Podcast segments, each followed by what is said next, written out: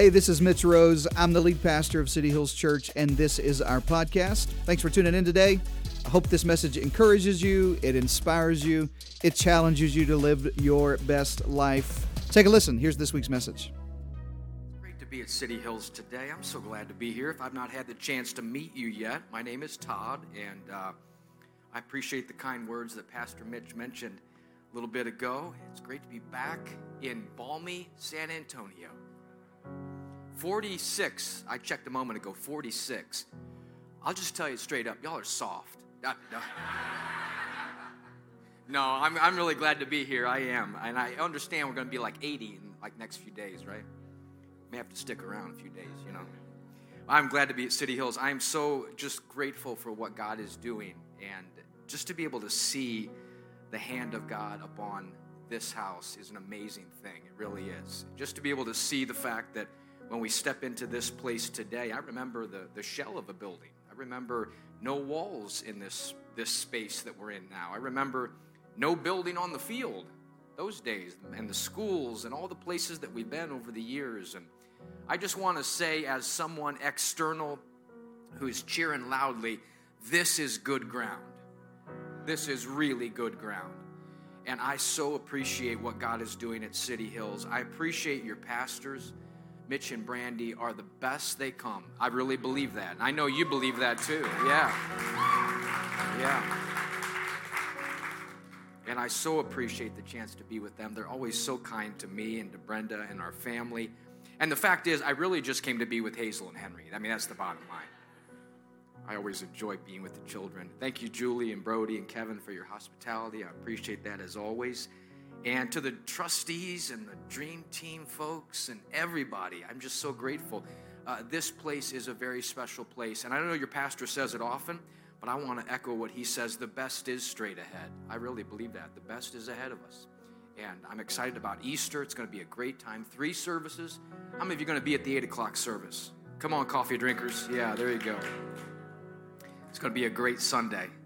Just set your clocks already. It's going to be a big time. I remember specifically talking to Pastor Mitch, uh, probably, well, many years ago now.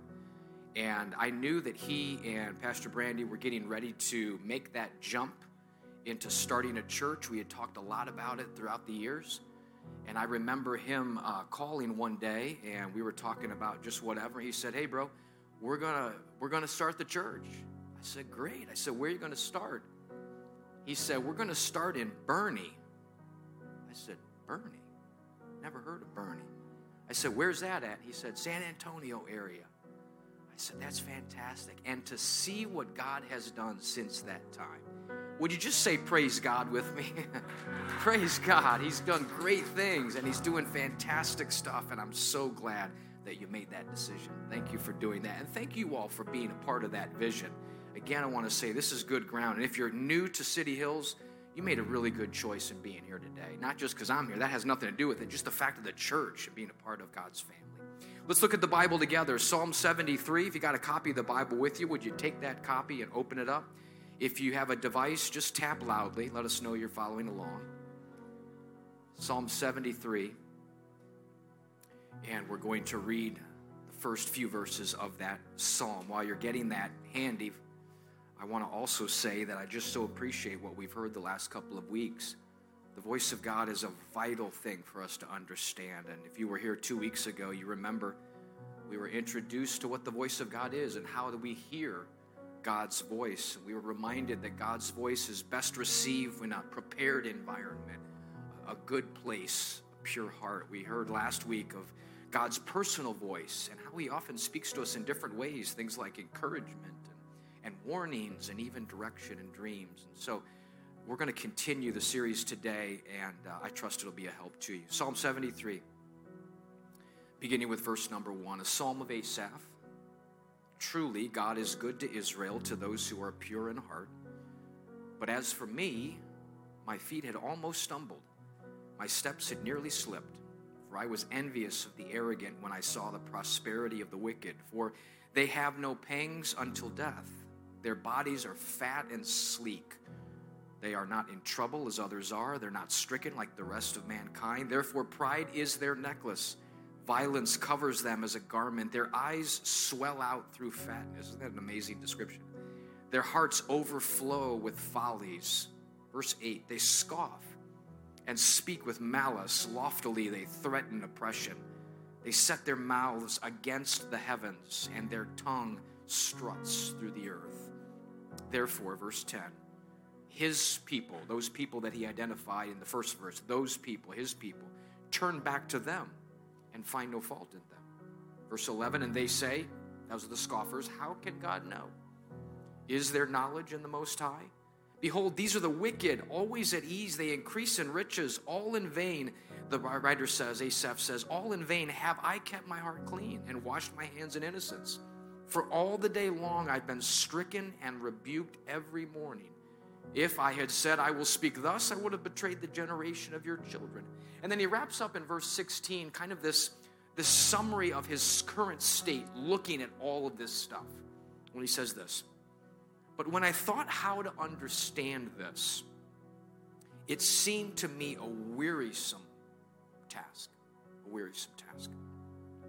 I'd like us to pray, and as we do, I think what we're going to find in Psalm 73 are several voices that are unique not just to Psalm 73, but to us today. Voices that, if you'll go with me for a moment this morning, you'll identify are voices that maybe you have, and certainly I have, experienced hearing from time to time. And being able to distinguish those voices helps us in our life and specifically our walk with God. I want to help you a little bit with that today from this psalm. Let's pray one more time. Would you just maybe set your Bible down or your phone down and just uh, free up your hand maybe slip one hand up and just offer the message to the Lord today? Would you do that with me, Father? We just now lift up our hearts again and we ask God that the word that has been spoken a long time ago and written for our benefit would come alive today the words in the Bible would jump off the pages, jump off the device, deep in our heart, Lord, and your voice that was spoken and inspired by the Holy Spirit, that He will have His way in our life. Speak truth to us today, Lord. Thank you for doing that. Let every heart here be pointed toward Jesus Christ. We thank you. In the name of the Lord, we pray. Amen. Amen. You can be seated. Thank you so much for standing and reading with me. I do want to mention, just, and I forgot to mention this earlier, but this is not related to the message specifically, but about uh, two months ago, I wrote a book and it came out for the first time, and I'm really excited about it. So, to all the parents that are here today, if you're a parent of a little one, an infant, an elementary age child, a teenager, a tweenager, if you're like me and your kids have grown up and now they're on their own, it'll still benefit you. I'd love to put this book in your hands. It's called We're Going to Make It. Is there any parent who would love to know that's true? We are going to make it. And in this book, it's not a long book, about 80 pages or so. You can read it in one day, in fact. And it'll just help encourage you and lift you up as a mom or a dad, give you some tools and things to think about, and just add it to your tool belt of being a parent. It's a challenge to be a parent. I want to help you a little bit.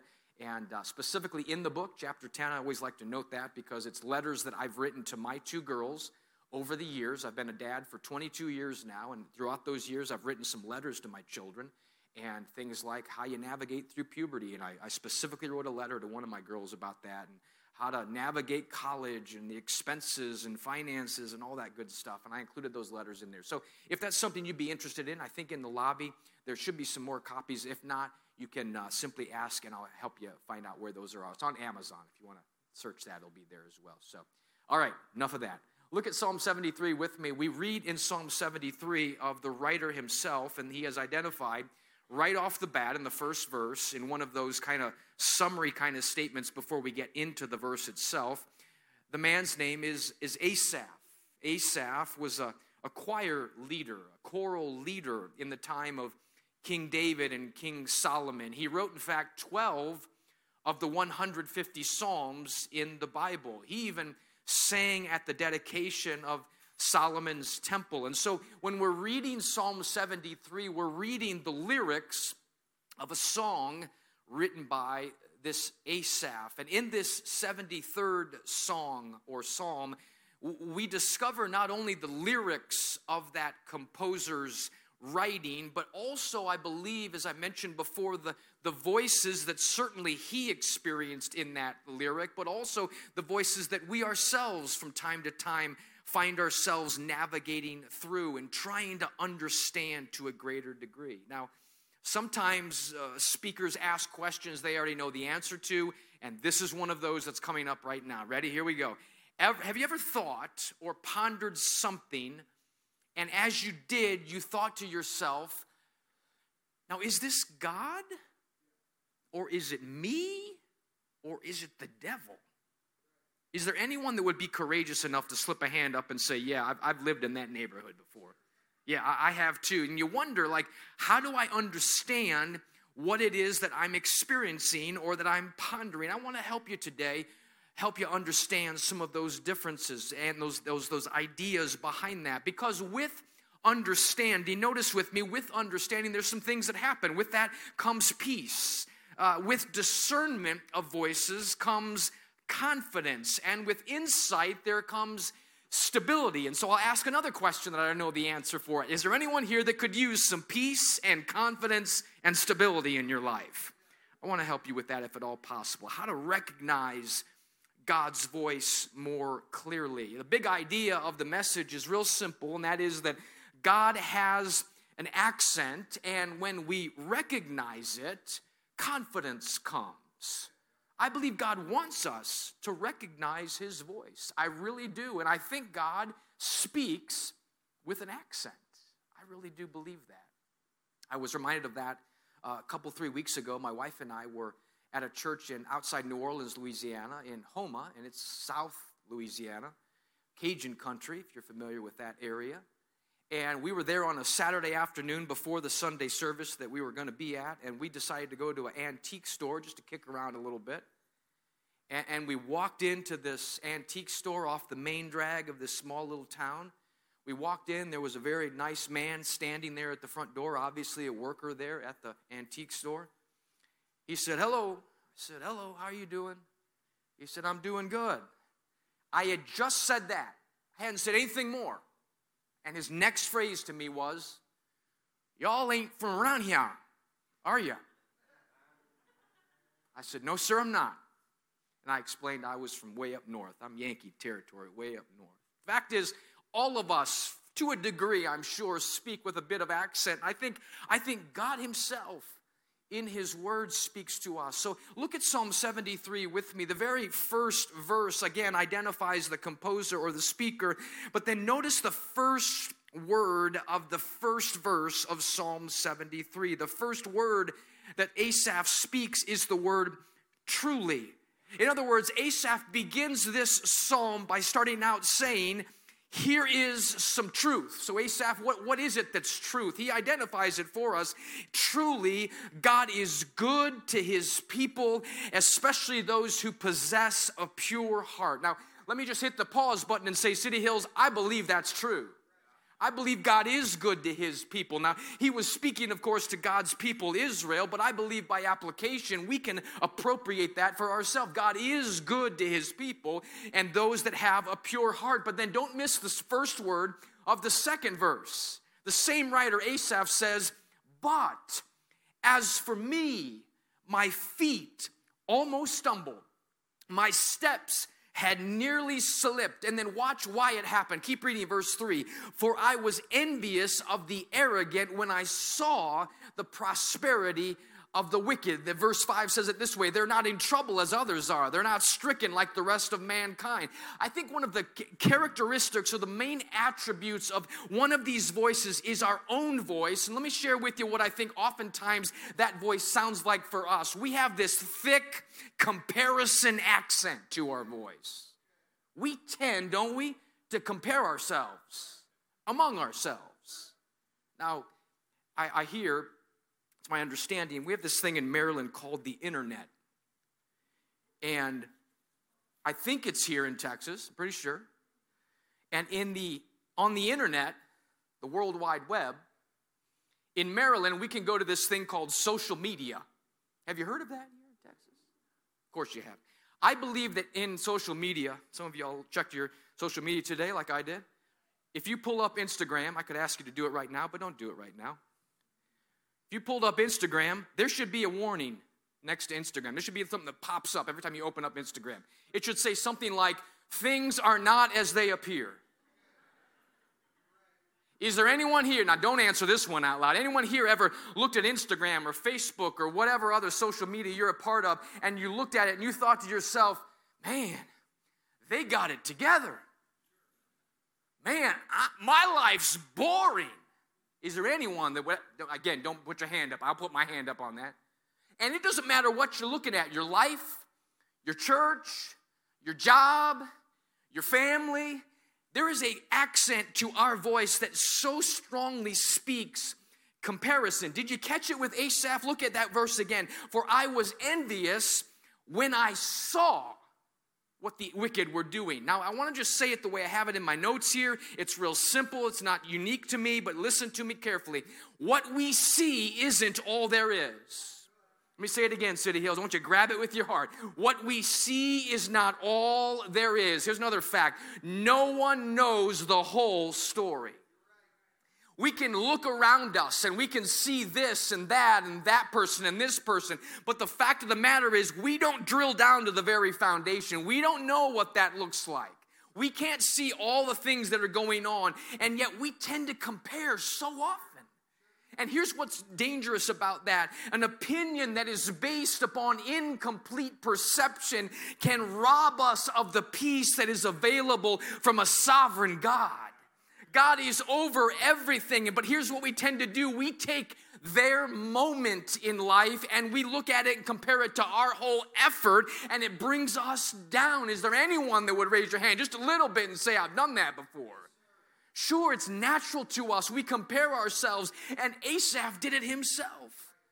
But to Asaph, I would remind him, I know that the wicked are prospering. You can read it in Psalm 73. He details how they're prospering, what they look like, what they're doing that's not getting any anything against them. But he I would remind Asaph, I know they're prospering, but don't forget that God plays a long game. Amen.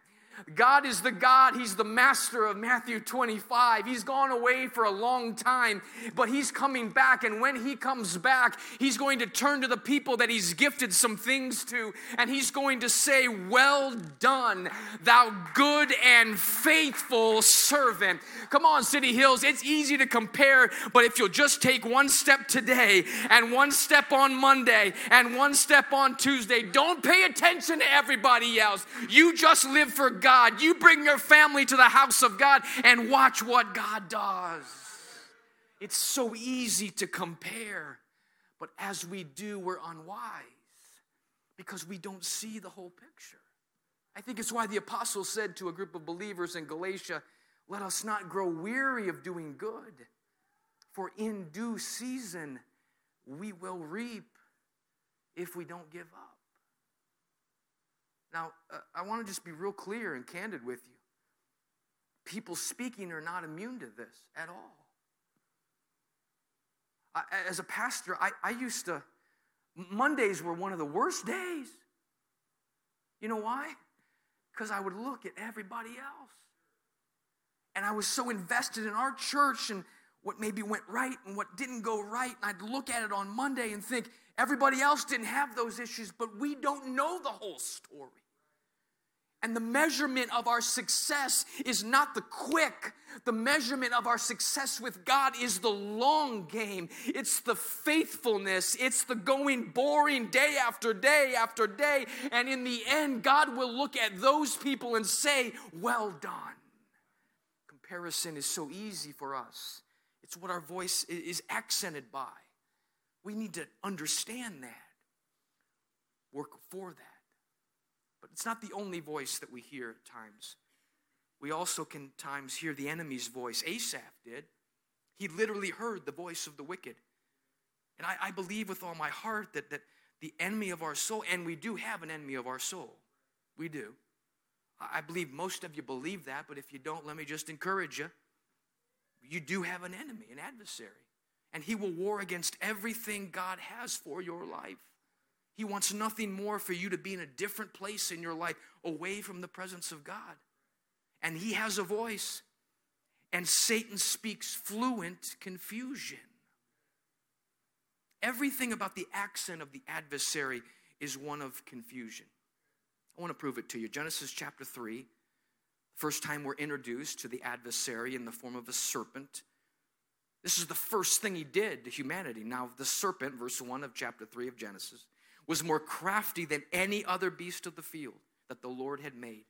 He said to the woman, the first four words that are indicated in the scriptures that the enemy said, here it is Did God actually say? He called into question with the first four words of his doing the very words of God himself. But it wasn't just the Old Testament. Luke chapter 4 says that that adversary approached none other than Jesus, full of the Holy Spirit. Chapter 4, verse 1 of Luke. Returning from Jordan, Jesus was led by the Spirit into the wilderness and for 40 days was tempted by the devil. He ate nothing during those days, and when they were ended, he was hungry. But then the devil said to him, If you are the Son of God, command this stone to become how do we identify the accent of the adversary? His accent is one of confusion. If you and I walk in such a way that life becomes more confusing, or we hear things in our spirit and our heart, and it leads us to a place of confusion, it probably is because we're battling a spiritual battle in our mind. The Bible tells us in Psalm 73 that the wicked, that Asaph was envious of, spoke with this accent. Look at verse 8. They, that's the wicked, scoff and speak with malice. Loftily, they threaten oppression. They set their mouths against the heavens. Their tongue struts through the earth. Therefore, his people turn back to them and they find no fault in them. And they say, the wicked do, How can God know? Is there knowledge in the Most High? Now, let me give you some real practical idea about how to distinguish this voice of the enemy. If, if you're at a place today of making a decision and you want to know God's will, you're desiring to know His plan for your life, and you're at that crossroad making that decision right now, let me share with you something that I believe is so true. God will never take you in a direction that creates or adds to confusion. Amen. Amen. Now, that doesn't mean there won't be uncertainty. How many of you know a life of faith includes some uncertainty? Eh, sometimes we think peace means no uncertainty.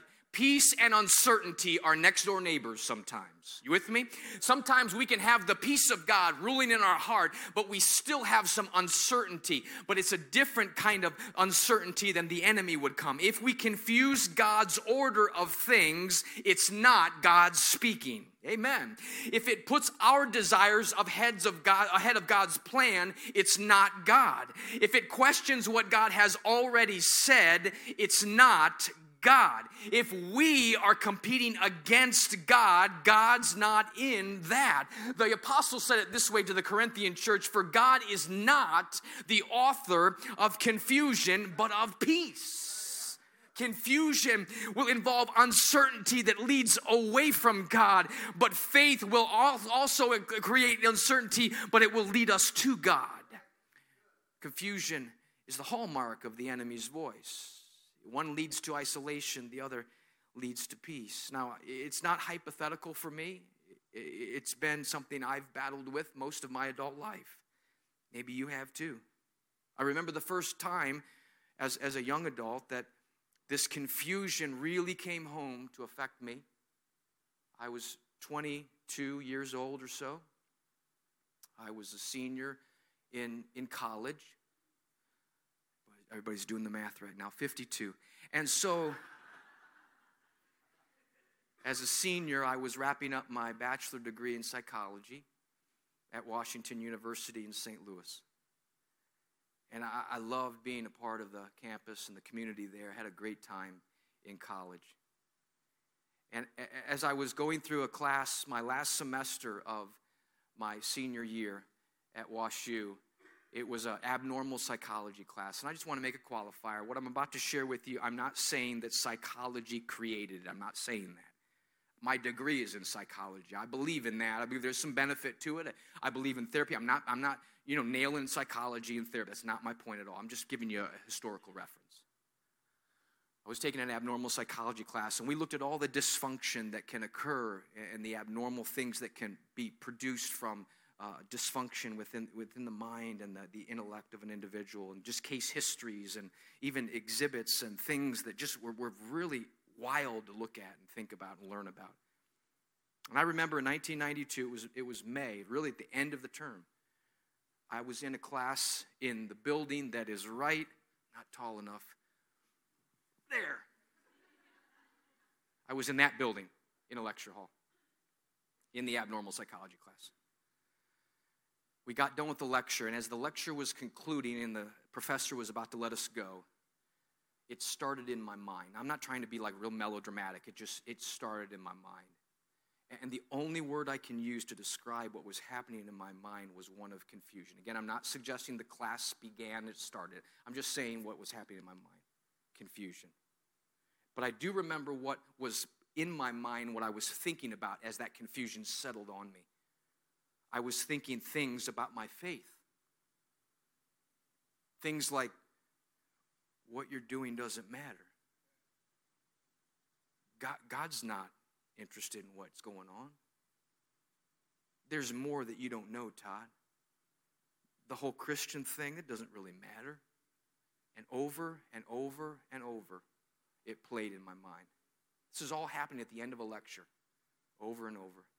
And I don't mind telling you, I got to the point where I was absolutely almost putting my hand over my head because it was so much in my mind. I was utterly confused. And I would try hard to block it out. I remember shaking my head, and nothing was helping.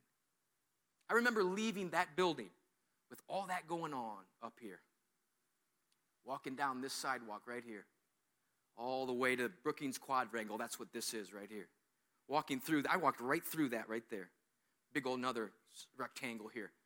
I was making my way to the parking lot over here where my 1988 Ford Escort was sitting. I made it to my car. I got in the car and I shut the door, and my head felt like it was about to explode. God doesn't care. It's been a waste. God doesn't know where you are, He doesn't care. I remember turning the ignition, starting down the road on the perimeter of the campus. I got about halfway back to my apartment and I stopped and pulled off the side of the road and stopped, turned my hazards on, and literally sat in my driver's seat with my hand on my head, battling what was going on in my head. If someone had walked into the area, gotten in the car, they would see a guy with his hand on his head, just silently working through it. Pastor, I don't know exactly how it all happened, but I do remember in the midst of the confusion, I remember a part of the mind reached back to something I had heard as a kid all my life growing up in a Christian home. And I remember my mother and my father saying, Todd, you have been bought with a price. Therefore, honor and glorify God in your body. And just at that little part of it reached back, and I grabbed a hold of that in my mind and I shoved it into the thought bubble that was so crowded right then. And I reached back and I specifically remember hearing in my mind there is no weapon that's going to prosper coming against you in the name of Jesus. And I grabbed that and I put that in the thought bubble. And now there's major warfare going on in my mind. But the more I reached back and tried to replace the confusion with certainty from the past, something began to change. Something began to revolutionize in my life. No more was the confusion holding me like it was. But when I planted the truth of God's voice in my mind, something came and God brought freedom in the midst of the road. God brought freedom in the car, and I was set free from the confusion, confusion of Jesus. Jesus did a work. Satan brought confusion, but Jesus brought peace. There is a spiritual attack that can come against us, and it can be so confusing when we listen to the enemy's voice, but God wants us to be set free. Amen. I remember doing something crazy at the end of that episode. I had finally got some relief and I, I, looked back in the back seat after saying things out loud in the car. I'm a child of God. Greater is he that's in me than he that's in the world. He's overcome the world over and over. I remember looking in the back seat. There's no one back there except Satan. Because he'd sit in the back seat. He wasn't in the front seat, he's in the back seat. And I remember doing something crazy. I got done thinking the good things, and the peace was starting to come. And I reached back to the driver's side passenger door and I undid the, the latch and I cracked the door just a little bit because it was his time to vacate the car. And I said out loud, Pastor, I said out loud, All right, Satan. I literally said out loud, All right, Satan, out you go. And I waited because I'm a gentleman. I waited for him to slither on out the car. I pulled the door shut, and with peace in my heart, I drove back to my apartment. Now, you may say, Todd, that sounds a little crazy. Listen, when you're in the midst of the confusion, you know what peace feels like. You know what it's like when God replaces what was confusing with his, his word settled in heaven. You know what that's like. The word of God brings that to us. We can compare things, it's natural. We do it with our voice. The adversary can seek to confuse us. It's what he, his accent is all about. But I think there's another third voice, and Asaph tells us there is, and that is the voice of God himself. Look at verse 13 of Psalm 73. Asaph had gotten to a place of depression and trouble and weariness. And in verse 13, he makes a shocking statement about his own life all in vain have I kept my heart clean and washed my hands in innocence. For all the day long I have been stricken and rebuked every morning. But when I thought how to understand this, it seemed to me a wearisome task. He was flat tired of all of the voice. But please, City Hills, don't stop reading with verse 16. We did a moment ago, but now keep reading. It was a wearisome task until, everyone say until. Until I went into the sanctuary of God. Then I discerned their end. There is something about the house of There is something called perspective that comes in the presence of God. Maybe you're like me, and there have been times in your life when you have brought into City Hills confusion or comparison, and you literally have brought it in your mind into church. And you place yourself on a seat in the sanctuary, and it's a battle that nobody sees but you. And if everyone looked at you, they would think everything's great, everything's awesome. But if there was a way to turn back the page just a little bit and see what was going on in your mind, you would be like me. You would be fighting the whole morning going to church. I've been there. I've been there.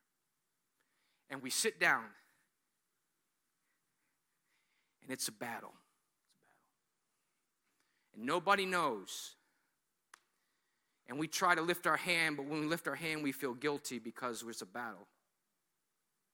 And when we stand up, it feels like we got a lot of weight on our hearts, a lot of weight on our life. But then the worship team begins singing about the love of Jesus. The worship team begins leading us into the presence of God. Our pastor reminds us that the best is straight ahead and if you're anything like me, sometimes the confusion and the things you brought into church, when you get in the presence of God, there's something that happens and the load begins to lift just a little bit. Let me tell you what the hallmark of God's voice is the hallmark of God's voice is perspective. Never underestimate the power of one Sunday in the presence of God. There's a lot of reasons to be very faithful to the house of God, and one of them is the perspective that comes from the voice of God speaking into our life. Asaph said, I was weary. I couldn't quite understand. It was too much for me to understand. In fact, I thought my ladder was leaning against the wrong wall until I went into the sanctuary of God. And then verse 18 says the same word that he said in verse 1. When that happened, truly, God, I understand now. You set them in slippery places. You made them fall to their ruin. Nevertheless, he says in verse 23, I am continually with you. You hold my right hand. I want someone in City Hills to know what Asaph said in verse 24 God, you guide me with your counsel, and afterward you receive me to glory. I want someone else to know this today. Your flesh and your heart may fail, but God is the strength of my heart and my portion forever. God's voice will lift us up just a little bit higher and bring us out of the confusion and out of the comparison, and He wants to speak that way to us. He will do it. He will do it. God speaks with an accent of perspective. God has a way in the horizontal uh, scrum of our life, in the battle and the struggle, in the presence of God to lift us up vertical just enough so we can see the bigger picture. I wonder today if you possibly are here and the battle is rough. I, I, want to be real clear, everybody. Please hear me. I, I'm, I'm not, honestly, I'm not trying to emotionally manipulate anybody by asking this or saying this. I'm really not.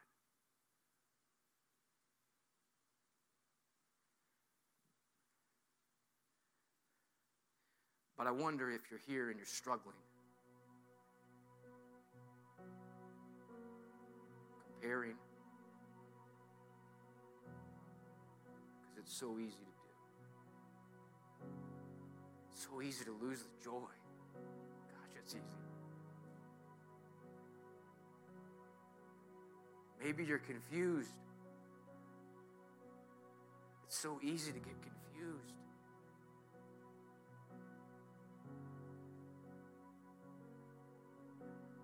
I wonder if you're here today and you're walking through that battle and you came to church that way.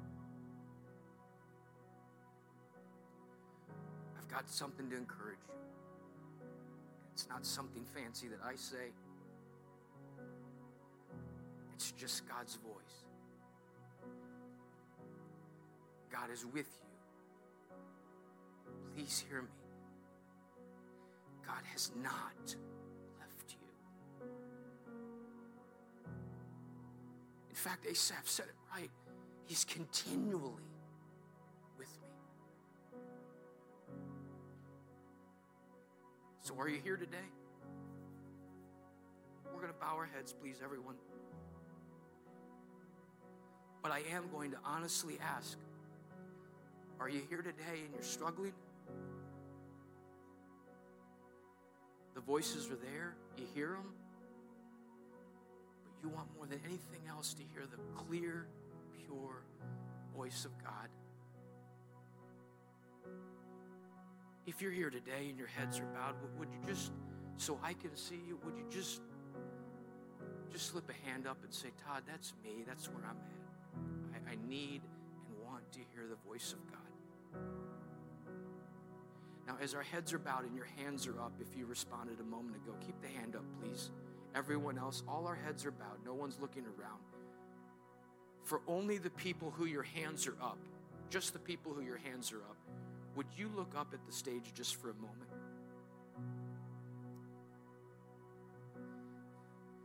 I want to say to you, God's with you. God hasn't left you is with you. God's present right there. And right there, He's right there. He knows the struggle. He knows.